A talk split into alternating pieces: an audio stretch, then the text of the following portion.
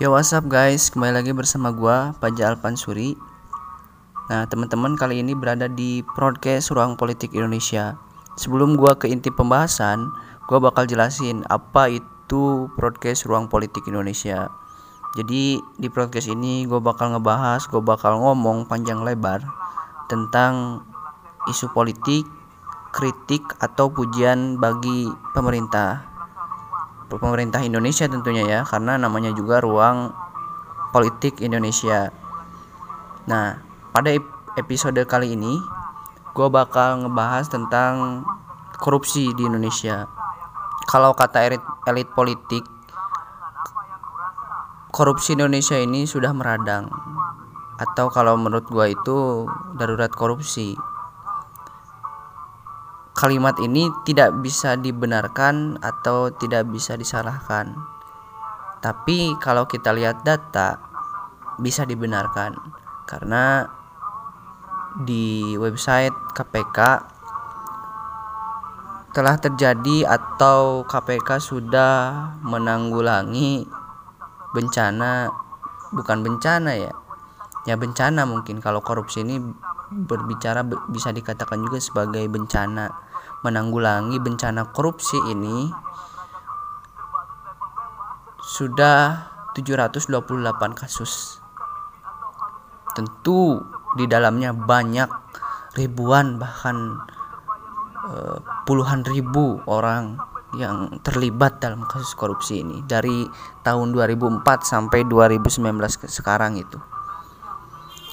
Terus kalau dilihat dari kerugian yang diciptakan oleh koruptor ini ialah gua merujuknya dari data yang dikeluarkan oleh Universitas Gajah Mada Fakultas Ekonomi bahwa dari tahun 2001 sampai 2015 kerugian yang diciptakan oleh koruptor mencapai 200 triliunan dan kalau disambungkan sampai 2019 hemat gua itu bisa mencapai 400 bahkan 500 triliun korupsi yang dilakukan oleh elit-elit politik. Karena di zaman Jokowi ini banyak proyek tentu bisa jadi dan besar kemungkinan elit-elit politik melakukan korupsi dalam proyek-proyek ini.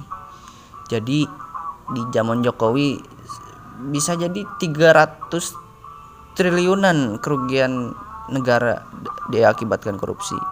Apalagi kita lihat kemarin baru saja Romi Romahur Muji ditangkap oleh KPK dan sudah disidang kemudian dijadikan tersangka. Dan ini terjadi di Kementerian Agama. Ini hal yang miris karena masyarakat miskin di Indonesia masih 27 jutaan. Masyarakat yang kelaparan sekitar 11 jutaan menurut data. Sementara kalau uang korupsi tersebut sekitar 500 triliunan dialokasikan untuk menghentaskan kemiskinan, menghentaskan kelaparan. Ini cukup untuk melakukan hal itu. Tapi malah masuk ke kantong-kantong koruptor. Ini menjadi hal yang sangat mengkhawatirkan. Kemudian kita lihat dari segi budaya. Tadi kan dari segi kerugian, sekarang dari segi budaya. Korupsi di Indonesia sudah menjadi budaya dan sudah mengakar. Tindak pidana korupsi sejak dulu tidak hanya dilakukan oleh elit-elit politik, tapi bahkan oleh masyarakat kecil pun tindak pidana korupsi ini dilakukan. Saya punya contoh kasus. Yang pertama, ini kasus kecil dan sering dilakukan. Contoh kasus kecilnya ialah mengenai pembuatan KTP. Terkadang masyarakat ingin cepat, ingin diutamakan, maka untuk itu mereka membayar aparat desa untuk mengutamakan agar KTP-nya lebih cepat dicairkan atau cepat jadi. Itu kasus yang pertama. Kasus yang kedua, kasus korupsi di penilangan.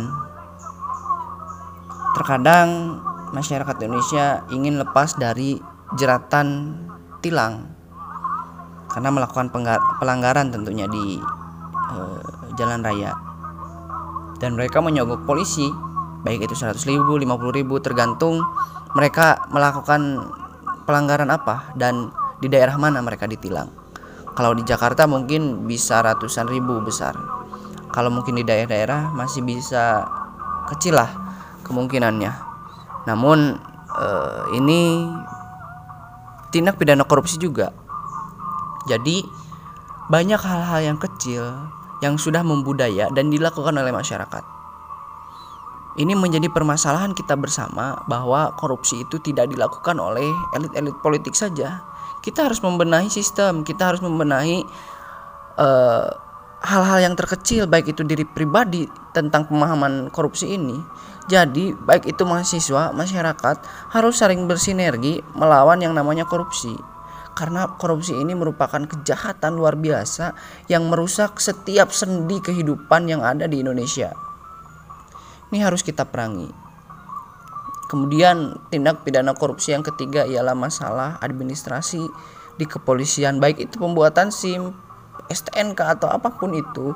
Kita selalu melakukan korupsi karena ingin cepat, ingin diutamakan, karena inti dari korupsi itu karena ingin mendapat keuntungan. Yang polisi mendapatkan uang, kita mendapatkan keuntungan, kita cepat, tidak perlu melakukan tes dan kita hanya diam saja. Itu korupsi. Kemudian di pendidikan banyak oknum-oknum dosen, kemudian guru jual beli kursi untuk mahasiswa atau siswanya duduk di kuliahan-kuliahan elit atau sekolah-sekolah SMA elit, SMK atau apa pun itu. Nah, ini juga termasuk korupsi. Dan kita harus perangi. Jadi baik itu pemerintah pusat, pemerintah provinsi, kabupaten, kota, kecamatan, desa, bahkan RT RW sekalipun harus dibiasakan untuk tidak melakukan korupsi. Karena korupsi ini bukan masalah pemerintahan pusat, bukan masalah elit-elit politik, tapi masalah kita bersama. Bagaimana kita menanggulanginya? Jangan sampai kita melakukan hal-hal ini terus-menerus.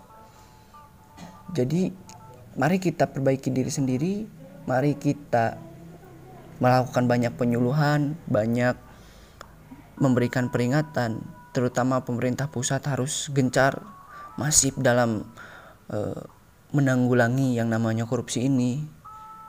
Kemudian saya mohon kepada Presiden Jokowi untuk lebih tegas dalam menanggulangi masalah korupsi ini. Jangan hanya diam saja, jangan hanya uh, biarlah KPK yang ngurus, biarlah pemerintah yang ngurus atau uh, aparat-aparat yang ngurus. Pucuk pimpinan ada di presiden, maka tegaskan, maka keluarkan statement lawan korupsi bunuh korupsi dan bumi hanguskan korupsi. Jadi kita harus senantiasa bersinergi masyarakat, mahasiswa, pemerintahan untuk menanggulangi korupsi ini. Eh, itu saja mungkin dari gua.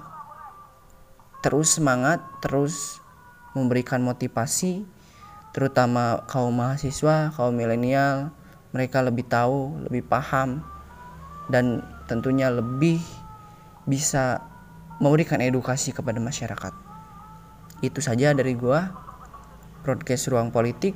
See you next time. Sampai jumpa dan jangan pernah bosan untuk berbuat kebaikan. The podcast you just heard was made using Anchor. Ever thought about making your own podcast? Anchor makes it really easy for anyone to get started.